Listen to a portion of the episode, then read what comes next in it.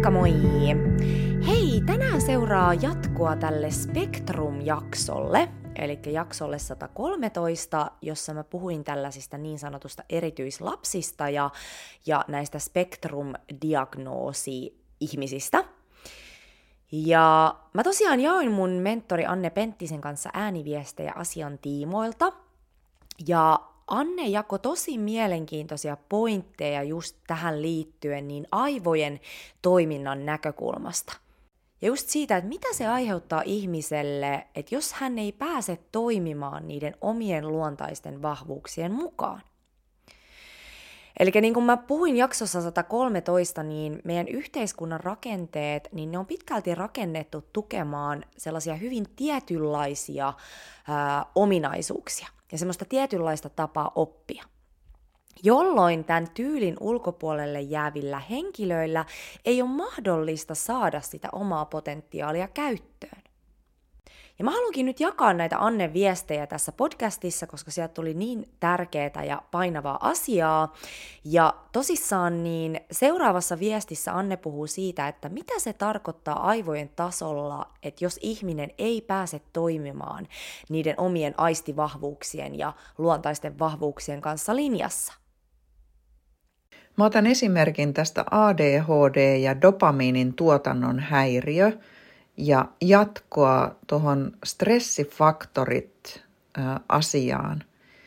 Eli se, että jos ADHD-henkilö, kellä tai kuka joutuu kuuntelemaan jonkun toisen tämmöistä vuodattavaa puhelua, eli tarkoitan sillä sitä, että hän puhuu ja puhuu jo tapahtuneista asioista – niin se kuormittaa ihan suunnattomasti tätä henkilöä ja se saa aikaan sen, että stressihormoni kortisolin tuotanto räjähtää, jolloin hän rupeaa voimaan tosi huonosti. Yksinkertainen ilmiö, erittäin huonosti ymmärretty. Ja tämä on se, minkä vuoksi tämä henkilö, ADHD-henkilö, hän haluaa rauhaa, ei vaan jaksa kuunnella – Kysymys ei ole siitä, että se tarkoitusperä olisi huono, mutta kun ymmärtää tämän mekanismin, mihin se perustuu. Ja auditiivinen aistihan sijaitsee vasemmalla aivolohkolla. Ja auditiivisessa aistissa on kolme osa-aluetta, eli siinä on kuunteleminen, sitten siinä on puhuminen ja puhuminen jo tapahtuneista asioista – ja kolmantena sisäinen puhe. Ja nyt kun katsotaan tätä akateemisen maailman näkökulmasta ja ylipäänsä yhteiskunnassa, niin akateeminen maailma rakentuu siihen, että sä pystyt kuuntelemalla tai sitten lukemalla, formaalitekstiä lukemalla, joka sekin on vasemmalla aivolohkolla, ottaa informaation vastaan. Mutta meillä on valtavan paljon ihmisiä, ainakin joka kolmas, joka ei pysty pelkän kuuloaistin varassa ottamaan sitä informaatiota vastaan. Ja silloin se tarkoittaa, että kun hänen täytyy kuunnella, hän kuormittuu tosi paljon. No sitten toinen ääripää on se henkilöt, kellä nämä aistit on herkät. Eli se, että sun kuunteleminen on todella vahva – niin se tarkoittaa, että sä kuulet kaiken, mitä sun ympärillä tapahtuu. On se sitten piippaava patteri jossakin tai viestinmerkkiääni tai jos kymmenen ihmistä puhuu, niin sä pystyt tai sä otat niin kuin vastaan kaikki se, mitä se kymmenen ihmisen puheensorina on. Ja se on myös semmoinen, mikä kuormittaa äärettömän paljon. Eli sä imuroit kaikki ittees. Ja sitten kun siihen lisätään vielä vahva sisäinen puhe, niin sä rupeat prosessoimaan sitä päässäsi. Eli se päänuppi rupeaa käymään ylikierroksilla, kun se koko ajan yrittää jäsentää sitä kymmenen ihmisen puhetta omille kaistoille. Moni teistä osaa varmasti samaistua tähän ylikuormitustilaan. Sulla ei tarvi olla, olla tällaista diagnoosia, että sä voit siihen samaistua.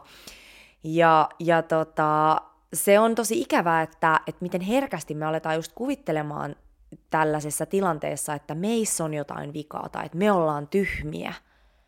Vaikka tosiasiassa niin kyseessä on vaan se, että me ollaan ehkä vääränlaisessa ympäristössä ja se, että meidän aivot ylikuormittuu. Sitten kun me tarkastellaan tätä ilmiötä vielä toista näkökulmaa, nyt on katsottu se näkökulma, että kun henkilö ei pääse käyttämään niitä sen vahvuuksia ja vahvoja aistejaan oikealla tavalla, viisaasti, että ne riistetään ne oppimisen mahdollisuudet pois, hän rupeaa häiriköimään. Tai työelämässä tulee haasteita, vaihdetaan työpaikkaa ja niin edelleen. Mutta sitten se toinen näkökulma on se, että kun henkilöltä riistetään se mahdollisuus käyttää niitä biologisia lahjojaan ja kykyjään, niin hän uupuu, hän väsyy, hän turhautuu. Ja tästä seuraa vääjäämättömästi pahoinvointia. Ja on semmoinen niin kuin sä alisuoriudut, sä käyt ihan jollain – jollain negatiivisilla kierroksilla ja tulee se olo, että olen tyhmä. Eli koska minua ei ymmärretä, sit rupeaa syyttämään itseään. Ja koska ne sisäiset aistit on vahvat, niin sitten tulee vahva negatiivinen puhe, itsekseen puhelu ja se sisäinen puhe, joka taas entisestään syventää sitä uupumusta ja, ja johtaa pitkittyessään masennukseen ja pahoinvointiin. Kuinka moni teistä tunnistaa tämän negatiivisen sisäisen puheen? Tämä on mielenkiintoinen selitys sillä. Ja seuraavassa viestissä Anne kiteyttää hienosti meidän aivojen rakenteen ja toiminnan. Ja just sen, että miten tärkeää se on, että meidän hermosto on rauhallisessa tilassa.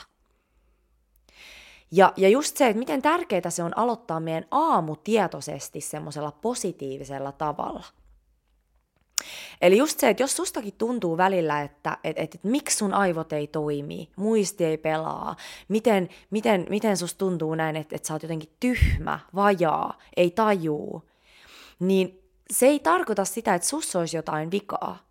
Eli monesti oikeasti kyse on vaan stressireaktiosta. Ja nyt Anne tosiaan selittää, että mitä tämä tarkoittaa aivojen näkökulmasta.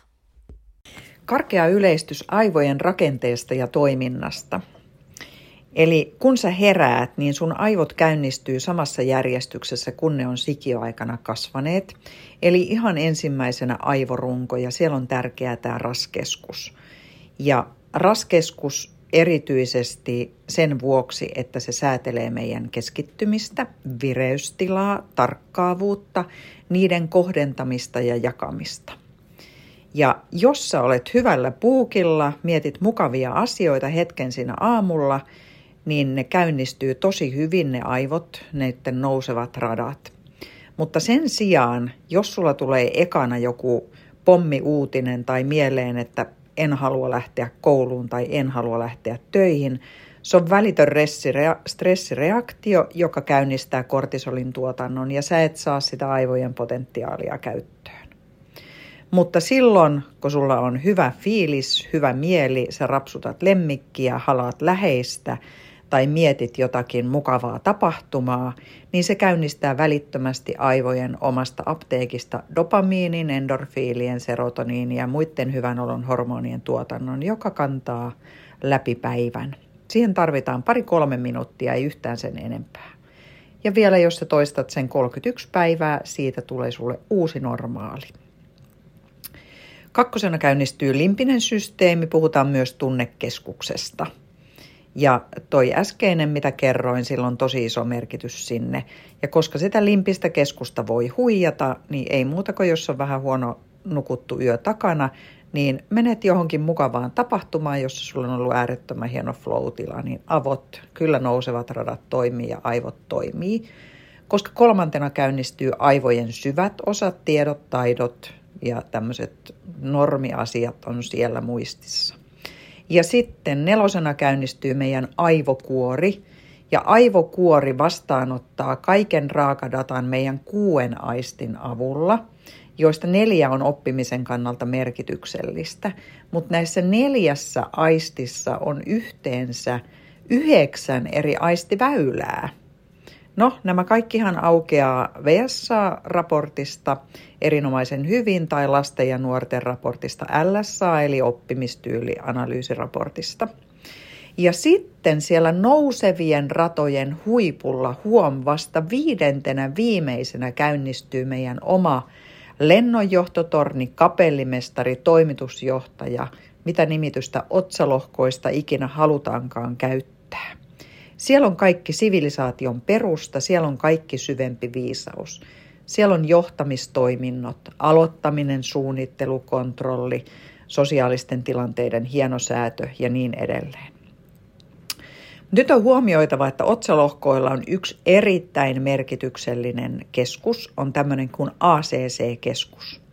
Ja sä tiedätkö, mennään tuonne idän kulttuureihin, niin se henkilö voi istua siinä samassa paikassa, vaikka maailma suurin piirtein sortuu ympäriltä. Heillä on pystytty tieteellisesti todentamaan, että tämä ACC-keskus on jopa kolme kertaa suurempi kuin verrokkiväestöllä, eli me ei suotta puhuta mielenlihaksesta. No nyt mä palaan sinne aivorunkoon ja siihen, että mitä sä teet ihan ensimmäisenä, kun sä heräät.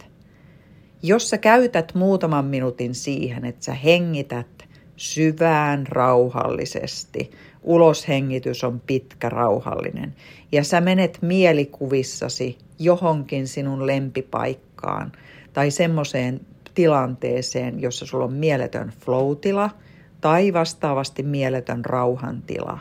Luonto on yksi äärettömän hyvä esimerkki. Sä teet tätä muutaman minuutin joka aamu heräämisen jälkeen. Sä kehität tätä ACC-keskusta. Eli ei muuta kuin laita se kuntoon, koska se ACC-keskus määrittelee sen, että miten se muuten niitä aivoja käytät. Läheksä reagoimaan kaiken sortin ärsykkeisiin vai päättääkö se oma kapellimestari, että hei, miten mä toimin tässä tilanteessa – miten mä hyödynnän mun kapasiteettia, miten mä hyödynnän mun potentiaalia. Mutta kaiken lähtökohta on se, että sinun mielellä on rauha. Eli tässä on tosi hyvä selitys sille, että minkä takia kannattaa aloittaa aamu tietoisesti. Meditaatio, hengitysharjoitukset, jooga, mikä se sun juttu on, mikä saa sut semmoiseen tasapainoiseen, rauhalliseen, hyvään tilaan. Ja sitten vielä viimeiseksi, niin tässä seuraavassa viestissä Anne antaa tosi hyvän näkökulman näistä niin sanotusta erityislapsista ja mitä tämä tarkoittaa aivojen näkökulmasta. Ja tosiaan mä haluan tässä vaiheessa sanoa, että jos tämä aihe kiinnostaa, niin käy lukemassa tästä lisää konsultikan nettisivuilta. Eli just näistä VSA-metodeista, eli Working Style ja Learning Style analyysimenetelmistä, jotka on Barbara Prashnikin kehittämät alun perin. Eli Anne tosiaan vastaa tästä kokonaisuudesta Suomessa. Eli mä laitan tosiaan linkin show notesihin tästä konsultikan sivuista. Mutta joka tapauksessa niin tässä vielä loistavaa asiaa tästä erilaisuuden voimasta. Laura ja Laura Ihatsu, Vapaudu voimaasi podcast. Jaksossa nostaa äärettömän hyvin ja selkeä sanaisesti esille tämän erilaisuuden vieroksuminen. Eli se, että jos ihminen poikkeaa jotenkin tästä valtavirrasta, eli analyyttisestä, akateemisesta maailmankuvasta ja näistä rakenteista, millä Suomi on sotien jälkeen rakennettu, niin hänessä on ikään kuin jokin vika. Laura nostaa esille myös sen, että tällä hetkellä syntyy erilaisia ihmisiä kuin sotien jälkeen – Kyllä, koska kun me tarkastellaan työ- ja oppimistyylianalyysejä, eli VSA, LSA-maailmaa, sen taustalla on pyramidimalli, ja se pyramidimallin kärkiosasto, eli aivojen rakenne, oikea vasen lohko, tiedon hallinta, aistit, ympäristö, ää, sosiaalisuus ja asenteet. Eli siinä pyramidissa on kuusi eri tasoa. Ja minkä lähemmäs sitä pyramidin kärkeä mennään, sitä enemmän siellä vaikuttaa biologia ja perimä. Ja sen sijaan, kun lapsi syntyy, hänellä ei ole minkäänlaisia sosiaalisia taitoja eikä minkäänlaisia asenteita. Ne on täysin opittu. Ja nyt kun mietitään tätä yhteiskunnan pahoinvointia, niin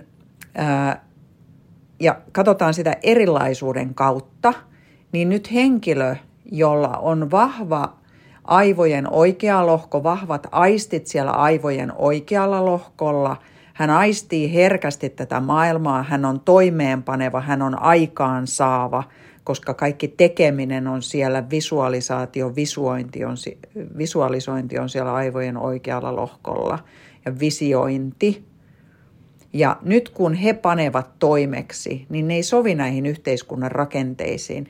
Ja tästä syystä mä tapaan työssäni päivittäin jatkuvasti ihmisiä, jotka voivat huonosti, jotka voivat pahoin, koska heidän on pitänyt pois oppia siitä mallista. He ei pääse käyttämään omia lahjojaan, he ei pääse käyttämään omia vahvuuksiaan, biologisia mieltymyksiään, vaan heidän on op, pitänyt oppia tämä akateeminen maailma ja sopeutua tähän yhteiskuntaan. Ja tässä on yksi iso selittävä tekijä siihen, miksi me hukataan 25 miljardia vuosittain siihen, kun ihmiset voivat pahoin, niin koulussa kuin työelämässä. No mikä tähän sitten on ratkaisuna? Prasnik on lähtenyt aikoinaan kehittämään näitä menetelmiä, joista puhuin, eli VSA, työtyylianalyysi ja LSA-oppimistyylianalyysi. Nämä on lähdetty kehittämään oppimisvaikeuksista kärsiville lapsille ja nuorille. Eli jos mä suoraviivaistan, yksinkertaistan tätä asiaa, niin tänä päivänä me puhutaan nepsy-nuorista ja lapsista hyvin pitkälle. Koska he hahmottaa niitä asioita ihan eri tavalla. Se ei istu tähän akateemiseen kulttuuriin – se vaatii opettajalta työtä eri tavalla. Se ei mene vain luennoimalla tai kirjoja lukemalla, vaan täytyy tehdä erilaisia toiminnallisia juttuja jatkuvasti ja täytyy olla rytmi ja rytmiikka, täytyy olla vaihtelua. Mutta se on täysin tehtävissä ja mä oon tavannut lukemattoman määrän opettajia, jotka rakastaa sitä tapaa tehdä. Mennään varhaiskasvatuksen puolelle, siellä se on luontaista, normaalia – koska lapsi kehittyy sillä tapoin. Mutta ei se yhtäkkiä vuessa, kun hän menee sitten alakouluun, niin ei se katoa minnekään. Hän edelleen oppii koskettamalla, tekemällä, visualisoimalla, piirtämällä, askartelemalla ja niin edelleen, niin edelleen. Ja sillä että se koko keho saa olla liikkeellä. Se on lapsen ja nuoren luontaisin tapa oppia. Eikä se myöskään poistu aikuisiällä – ne, kellä nämä aistit hallitsee ja on vahvoja, he imevät sitä informaatiota älyttömän nopeaa, kun he pääsee käyttämään monikanavaisesti niitä aisteja. Eli he on multitalentteja ihan oikeasti.